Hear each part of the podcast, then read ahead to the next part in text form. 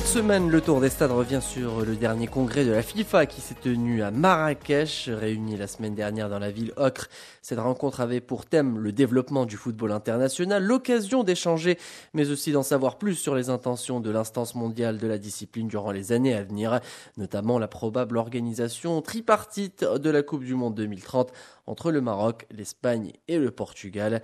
À cette question, Gianni Infantino a indiqué que la FIFA a certes ouvert la porte à des candidatures multiples au vu des difficultés de la tenue de cet événement d'envergure dans un seul pays, avant d'affirmer que pour l'heure c'est le mondial 2022 au Qatar qui est au centre de tous les intérêts.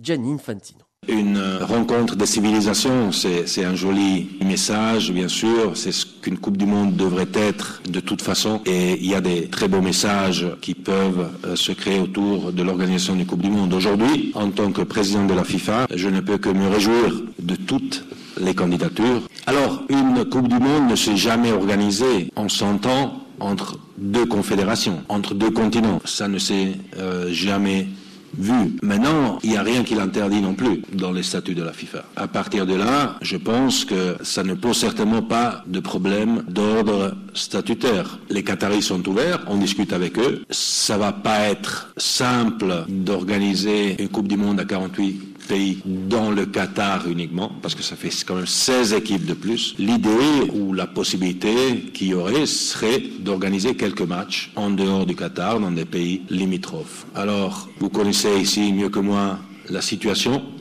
politique dans, dans le Golfe.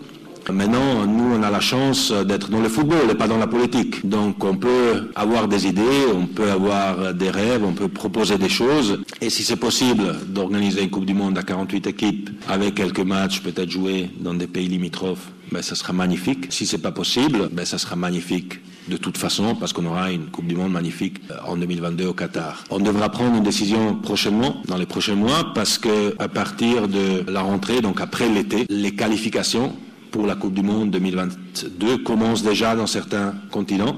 C'est bien sûr prématuré de parler de la Coupe du Monde 2030. On vient de prendre une décision pour la Coupe du Monde 2026, il y a quelques mois, dont le Maroc était un brillant candidat par ailleurs. C'est une candidature tripartite qui euh, a euh, gagné le droit de pouvoir abriter et organiser cette Coupe du Monde en 2026. La décision pour la Coupe du Monde 2030 va être prise probablement d'ici 4 ans. Donc on a le temps pour euh, réfléchir à tout ça. Le message est donc clair, il va falloir attendre les 4 prochaines années pour en savoir plus sur la possibilité du projet entre les trois pays voisins. Par ailleurs, ce congrès de la FIFA à Marrakech était aussi une occasion de passer en revue plusieurs thématiques en relation avec le football international, notamment le Mondial 2022, mais également le Mondial des clubs et surtout l'assistance vidéo à l'arbitrage qu'il a tenu à mettre en avant depuis son lancement en Coupe du Monde.